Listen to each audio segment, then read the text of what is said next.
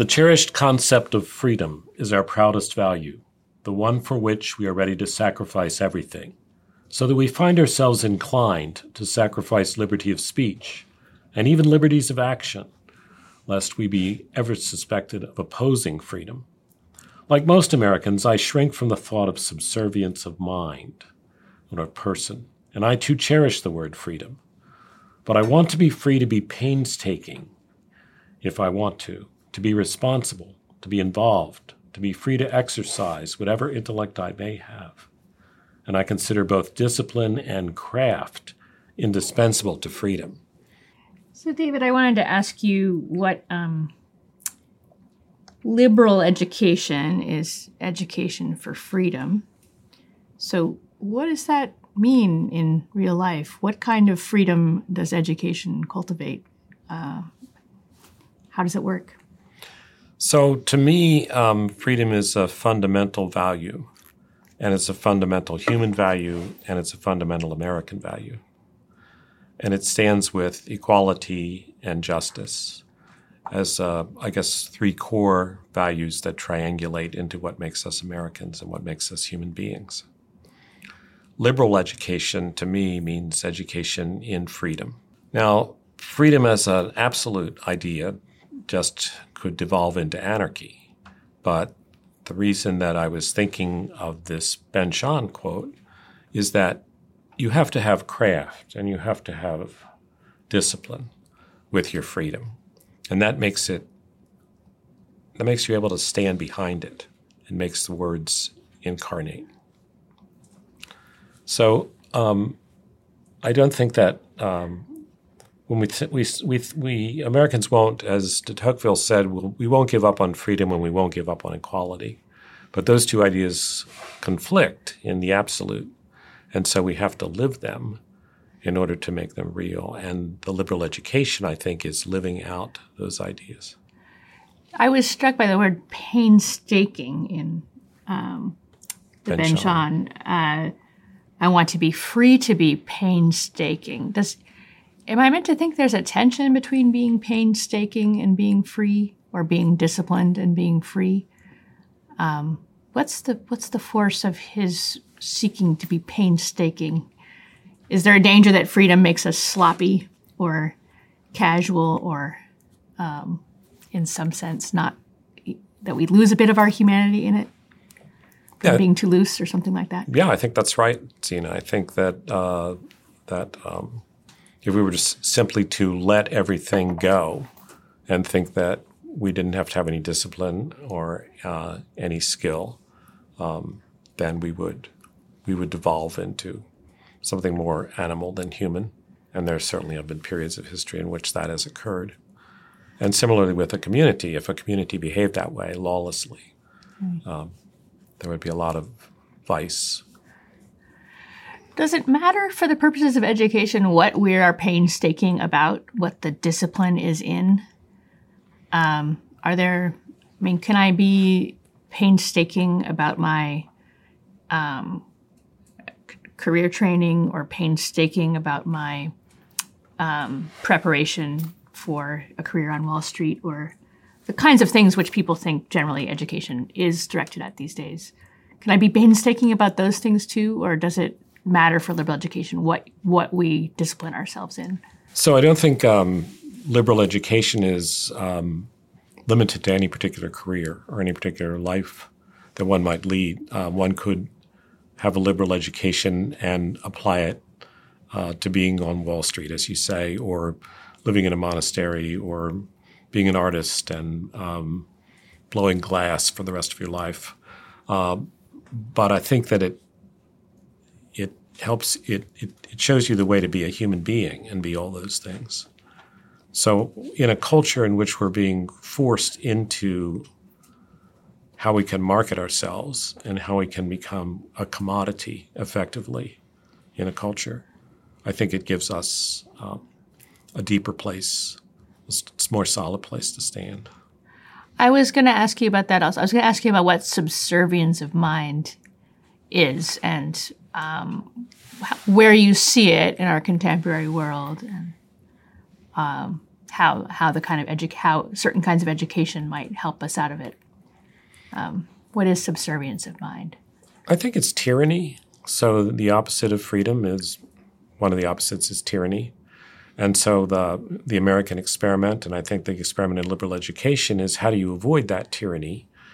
And it it um, some of it's very obvious, as when you know uh, uniformed uh, special police roll in, but another mm-hmm. is that, that, there are all sorts of tyrannies over over the mind and the heart and the soul that sometimes uh, just creep and we don't pay attention to them.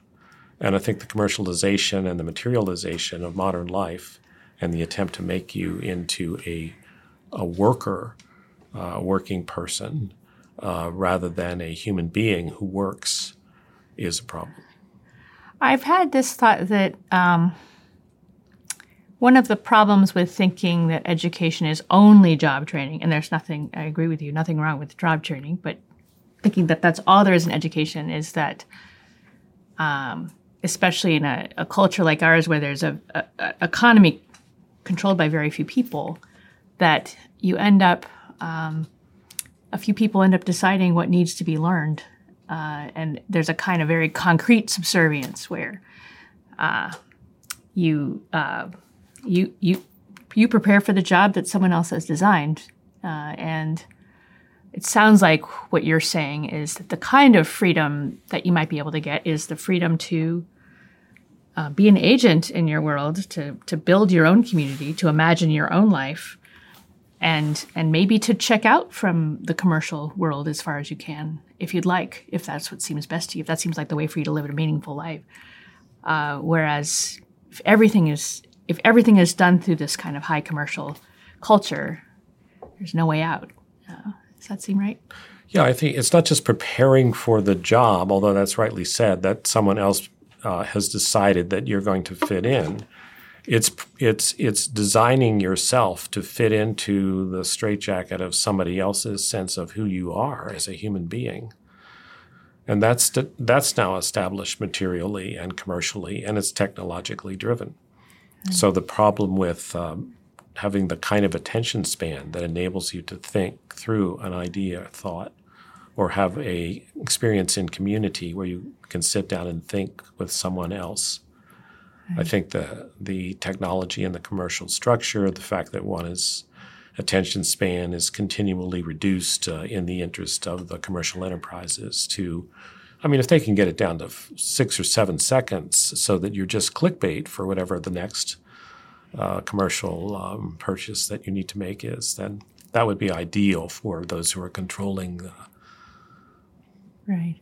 So that that also connects back to discipline and painstakingness. It's it's a sustained attention might be something that we recognize now as something that we need to be fully human, to be free in some way. Um, a short attention span leaves us at the mercy of our, our, our handlers, so to speak, the, the, the, the, people who are trying to buy things off of us or what have you. Do you have um, an experience? This is a bit of a personal question, but do you have an experience from your own education where you felt um, a sense of being liberated from something is that something which is you which you can recover in yourself as something you've done happened to you i guess i've always felt that education is liberating right. and that liberation is important and that's right. a constant battle and struggle to be free but right. and that freedom comes um, in in practices in the community but it also comes from being open to ideas and open to what uh, really interested in what other people are thinking and who they are. Right. So I guess I guess I wouldn't you know think of a moment of conversion like that so much as if that's what you're looking for. Uh, but maybe I don't know. Just a understanding the power of the imagination in reading a novel and seeing the connections to philosophical ideas, to spiritual ideas. So, in terms of your former question about whether there's a particular discipline I think I think the discipline of attention or attentiveness is is the discipline. It's not the discipline of an of a department, which we now tend to call disciplines, but but the ability to contemplate, to uh, to be able to focus and think uh, without uh, being disturbed by the thoughts that are coming in and the pressures that are coming in around you. And that that you know that could be done in a you know sitting zazen, but it could also be done in, any moment in one's life right. if one can pay attention to what one is doing. It seems to me that the possibilities are there for for freedom and for love. So what's what's the connection between books and liberal education? Because I I, I hear what you're just saying that, that I, I love what you just said about how if you're attentive to whatever is going on, so you're attentive to the people that you're working with, you're attentive to the even the materials that things are made out of, that there's something liberating and humanizing in that. Um, but why books? Why are books the thing that liberates uh, we have this motto, right? We we make free adults out of children by means of great books. And about, uh, great isn't in there. Books in a balance. So, um, yeah. What are the books? What do books have to do with it? I, I don't think books are essential. I can think okay. someone could be liberated who was illiterate, and um, but I do think that in the world which we find ourselves, the book gives you the advantage of attention, quiet, calm, careful attention uh, that the other electronic delivery devices don't give you. Um, where you are, your attention is their goal is to take the attention away from you, and it seems to me the the printed text allows you to focus that attention. It also gives you a way to talk to people who are no longer here, and to think about people in other generations. So there's a conversation that goes on uh, with uh, ideas and thoughts that are fundamentally human and not uh, simply based on the context. So you will have many people telling you these are the same people that say that you have to be up with the latest fashion. You have to be keep yourself in context. Uh, these are these are the folks that will tell you that you don't understand something unless you understand its context, and all that is a a commercializing motive but the book enables you to have a conversation, to think about ideas that are not based on context, but simply based on your soul and your heart and your humanity. That's universal. Yeah, it's funny when I uh, when I taught philosophy at uh, ordinary universities, I would um, always have this experience of you you ask a question, a human question, and the classroom comes alive, and then you start telling people stuff and the classroom just dies. Because because what really there's there's such a desire for that reflection on what it means to be a human being and for contact as you're saying with people of the past with the people around them to reflect on these things. Um, is that so what i'm just curious what's um, yeah what what's what's the role of community uh, in in being free or communities can be sources of unfreedom notoriously right? So they can be uh, judgy they can be exclusive um, they can have their own groupthink. So what's what are some of the hallmarks that you've seen in your life of healthy intellect like free communities communities of free people or communities that promote freedom or is that possible I think it's essential. I don't think you're going to have freedom really without a free community. Um, so you have to have institutions which promote freedom, or you're not going to, or you're going to be enslaved um, because you're just going to, uh, you know, well, ultimately you're going to be killed because you can't defend yourself as alone. So there, ha- there have to be those kinds of communities. I'm thinking of um, something that Frederick Douglass said at the Seneca Falls Convention which is that freedom comes out of three boxes, he said to the convention. It comes out of the ballot box, the jury box, and the cartridge box. And if you don't have those three boxes, then you do not have a community that can achieve freedom. So that sounds to me a bit more like a, a political, a community in the broadest sense, a, political order. Is there um, I don't always think of community in that context. I think of order, I think of laws, I think of institutions, as you said. um, is there something to be said, like in our classrooms, for instance? Is there a type of c- community or or a college campus or a town or what have you? What types of community beyond just the political? So I wouldn't think of it. I wasn't thinking Yeah. of it as political. I Right. mean, it's an interesting word, polis, for Right. the city. What is Right. it that makes a city a good city, and what is your responsibility in your relationship to a good city? But I would say that uh, in in what are you willing to stand by in a community? That's what makes a community work. If you're not willing to stand by anything, if there's nothing you're willing to die for, you're not going to have a free community.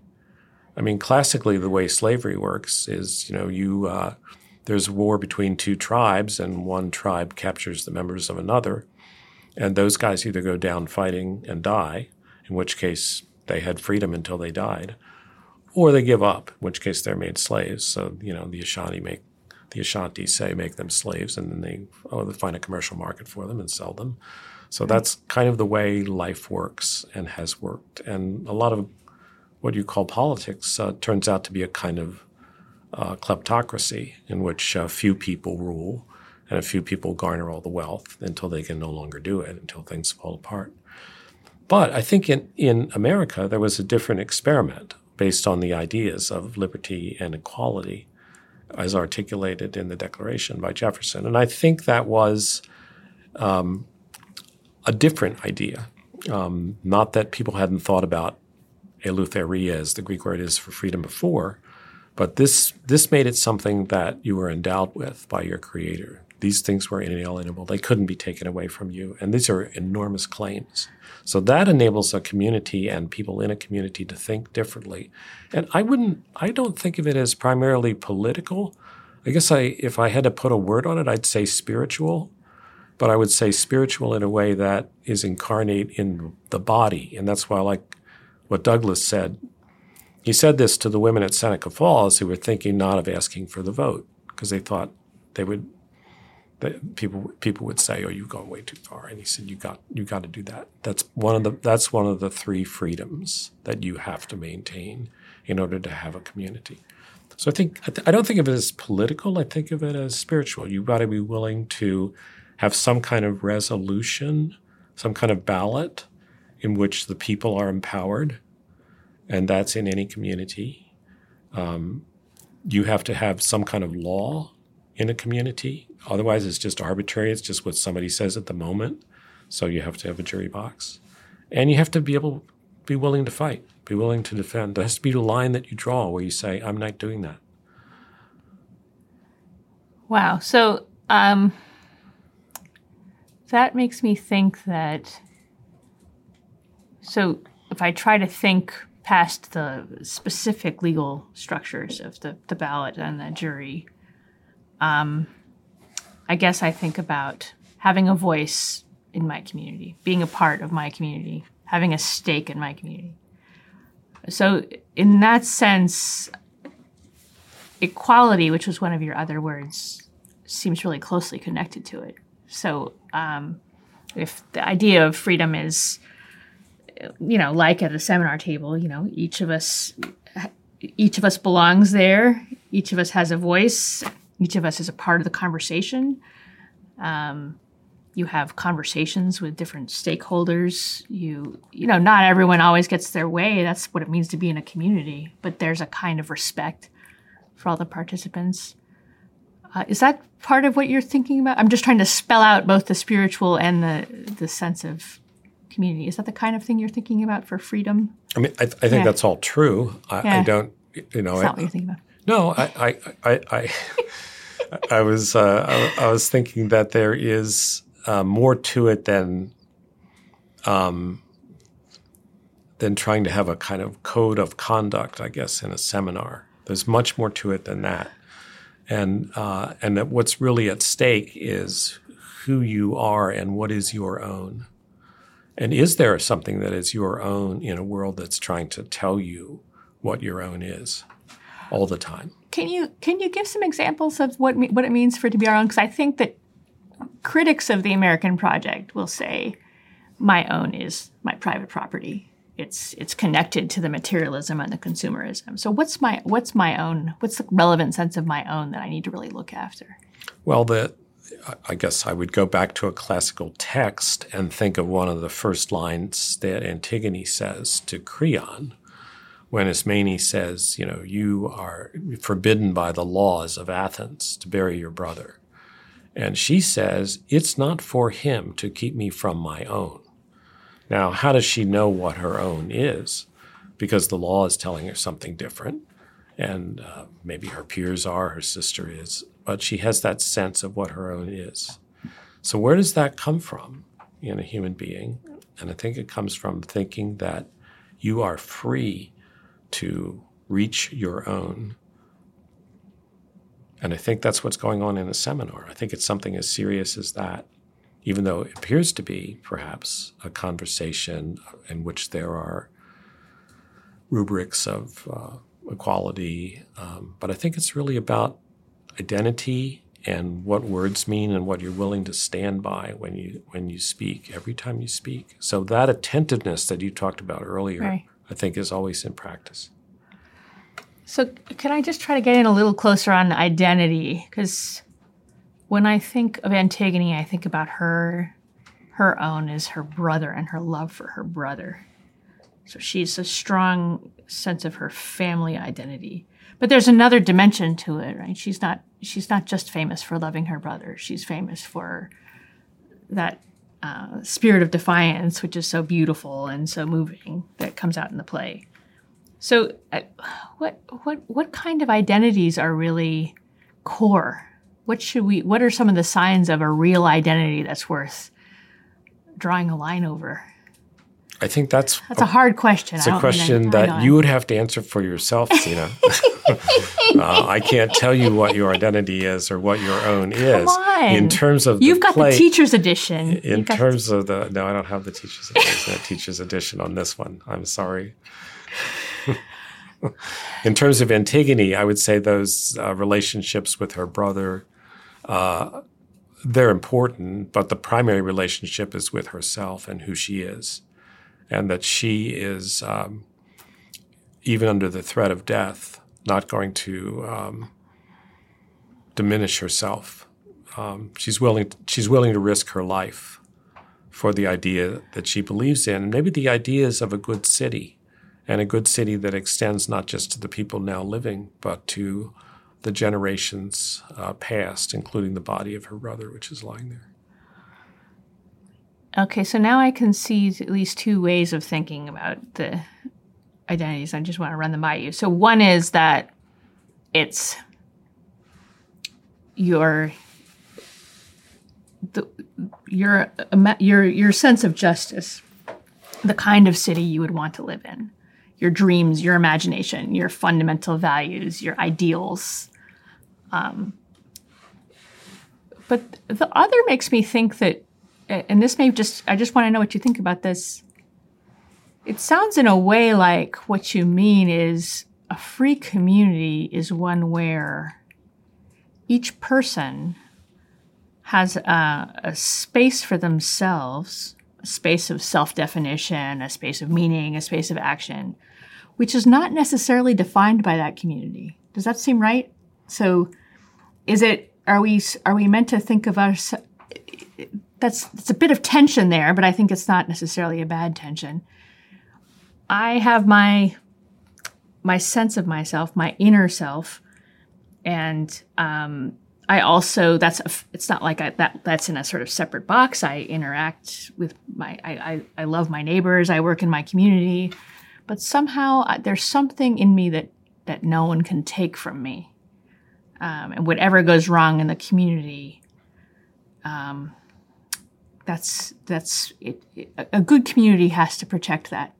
Uh, and one of the ways that we make a good community is by defending that. And I think about how we live that here at St. John's and um, my own decision to come back here to teach after teaching other places. One of the things that I think about that I really, I think I encounter more or less every day in the classroom is that our classes are really directed by the students um, and the books. And that say when someone sits down to write a paper, they work through some question that belongs to them, and we don't uh, we don't give them a, a script. We don't give them a set of instructions. And I think it's interest always interests me because I I went to um, grad school after St. John's and learned the disciplines, you know, of scholarship, and I find them very interesting and very helpful and good. Nothing wrong with them, but there's something about that um, being left, you know, in the sort of the jungle of ideas, and having to reach inside yourself and find your questions and your path through a quite complicated book. Um, to me, that's what it means to make people free. Um, does that seem like? I mean, do you have a similar experience, different experiences, or? Yeah, no, I think that's yeah. that makes sense, and I, I don't. I mean, I do think that uh, that St. John's is particularly good at doing this. Right. I don't think it always succeeds in doing this, uh, but I think it, you know, the structure of the community is helpful in this way. Um, right. And I think that any kind of successful education, liberal education, works like this. So right. I guess my experience with education from the get go was that that's what one does, that you find your way through, that it is really up to you to take the personal responsibility to make sense out of what you're reading or the conversation that you're in or the project that you're constructing and that you have to you have to put your mark on it. You have to make sense of it, and that seems to me to be fundamentally American. So there's a pragmatism to that. There's a there's a a way of doing. Right, and um, and it seems related to practical endeavors, even if it's something you do with a book. So you you figure out what kind of thing you're interested in you figure out what and it can feel jungle like the conditions aren't all going to work you know you're i don't know what you're doing you're blowing glass or you're uh, building a house or you're um, organizing a, a, group in your community. Um, there's a lot of contingencies uh, but you you you have to be drawing on your own conception and make a mark with it and, and also cooperate with what's around you in the same way that you have to cooperate with what the book says. You can't just um, decide that it thinks what you want it to think. Uh, it seems like that's one of the that's probably one of my favorite disciplines. And and maybe that's the tension where i'm happiest is sort of you know, on the one hand, you're self directed or your students are self directed. And on the other hand, they have this book that will not say anything but what it says. and so I feel like, yeah, all of the magic of uh, learning is, comes from that, that kind of, that kind of collision. And it feels to me like something, um, not at all ivory tower, but really just a way of doing something that's very real and practical, which anyone who ever has to really undertake something has to do. I mean, I guess I guess I I don't think the book just says what it says in the sense that it's always living in its own time, and you don't know what it's going to say to you, right, until you pick it up. Right. So I assume that people pretty much carefully read Aristotle's Politics, for example, book one, for um, a couple of millennia and a half and then this guy, Karl Marx, picked it up and said, Oh, I see what he's saying. and, and, out of it uh, came Das Kapital. And because he understood what alienated labor was and he understood what it meant for a community to organize itself in that way in which uh, people were not treated humanly in the community. And um, you know, you can look at the footnotes if you pick up Das Kapital to Aristotle's Politics, and you'll be I think, quite impressed at the number of times that he refers to Aristotle. So a book can always be read originally, and you might be the person that reads it originally. I would say that that's what Jefferson does uh, with the Declaration. I would say it's probably what Frederick Douglass does when he, you know, reads American documents, that he thinks he reads them from where he stands, which is what one has to do.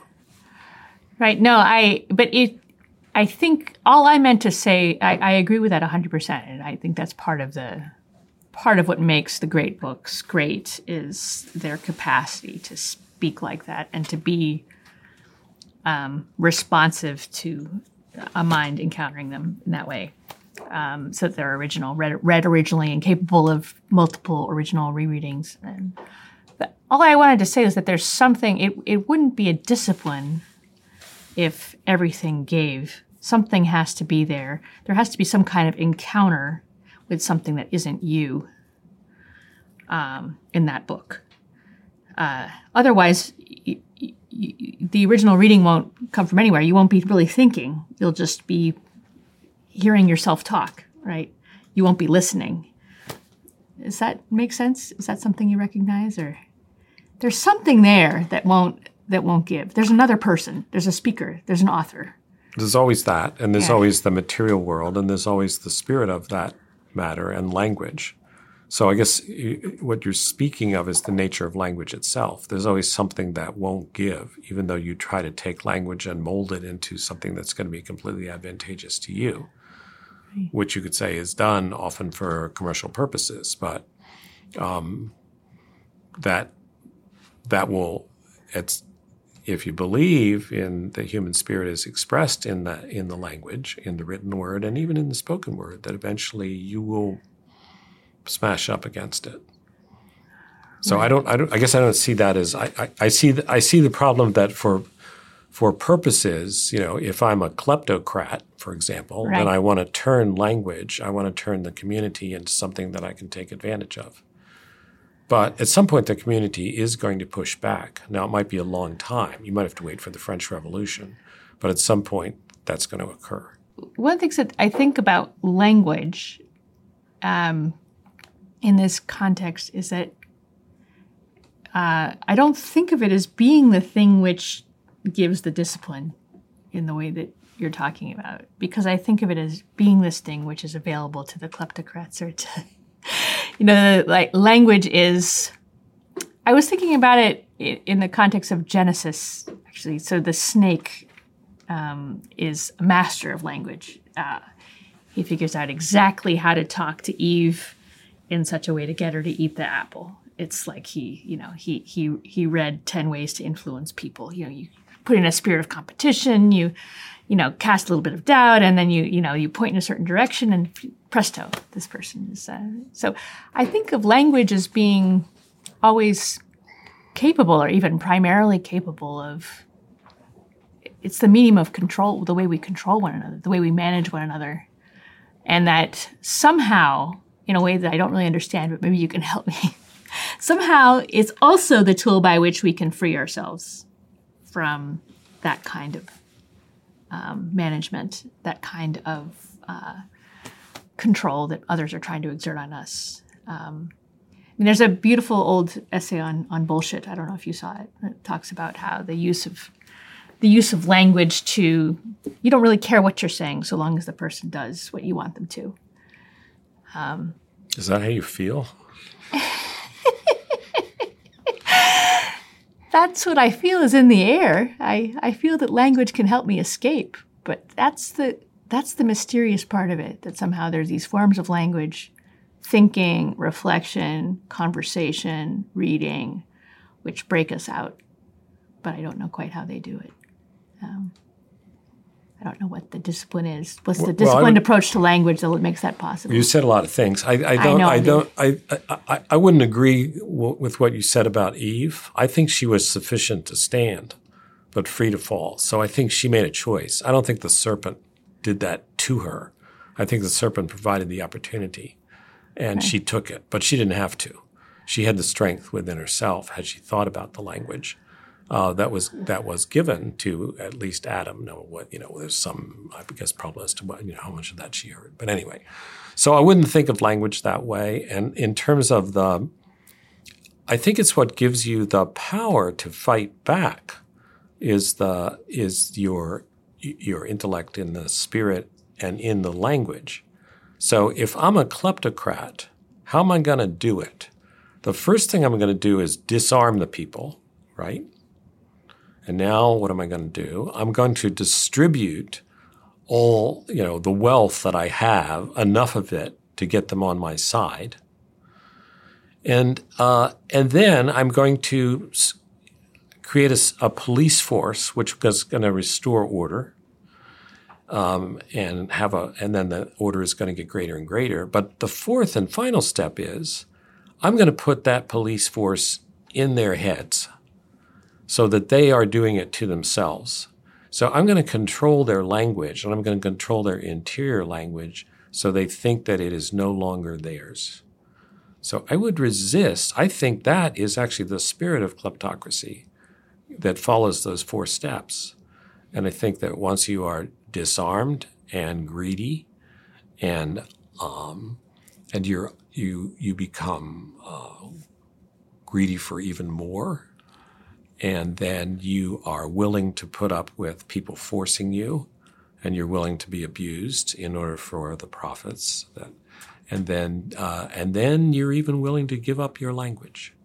So I think that's how it works, and I think that's what we're up against. So I would I would think that that that the word itself is actually the strong place to stand. Well, can you? I think what you just said helps is helpful to me, and I can pinpoint the question. How do we use? What kind of words do we use to stand against uh, an attempt to replace our language. So that's where I think you go back to where we started with freedom. Uh, right. What is freedom? It's a fundamental value. Right. It's something that is greater than I am.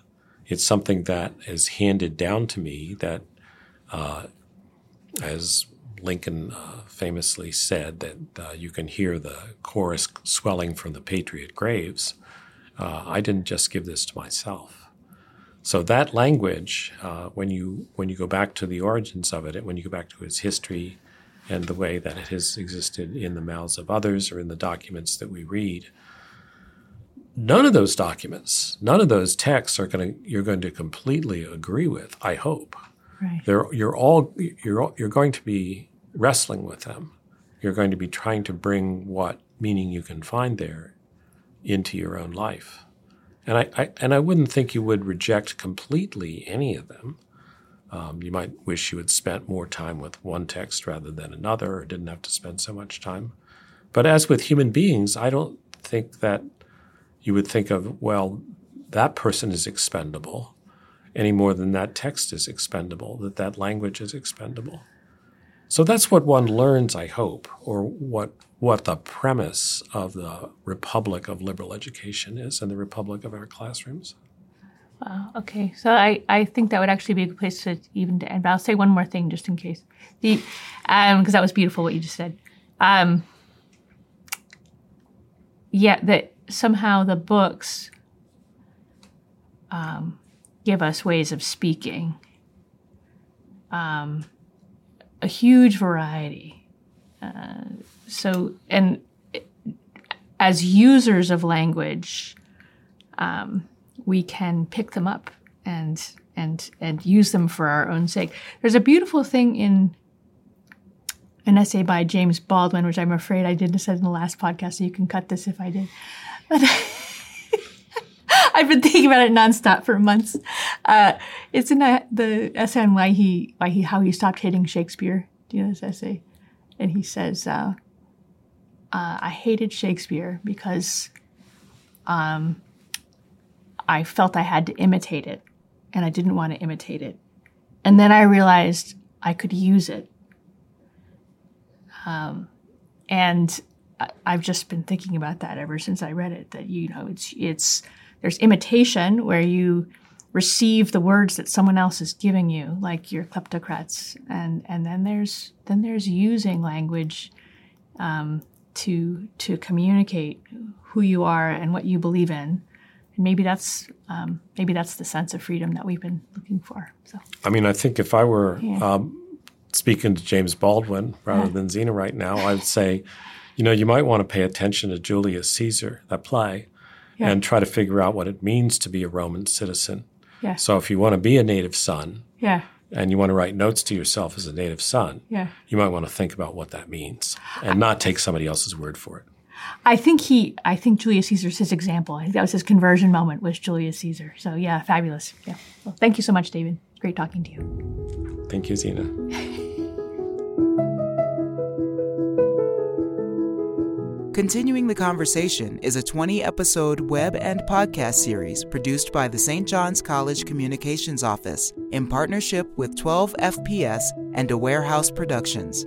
To continue the conversation with St. John's College, which offers a bachelor's degree in liberal arts, in person and online master's degrees in liberal arts and Eastern classics, as well as Summer Academy for high school students and Summer Classics for lifelong learners. Go to sjc.edu.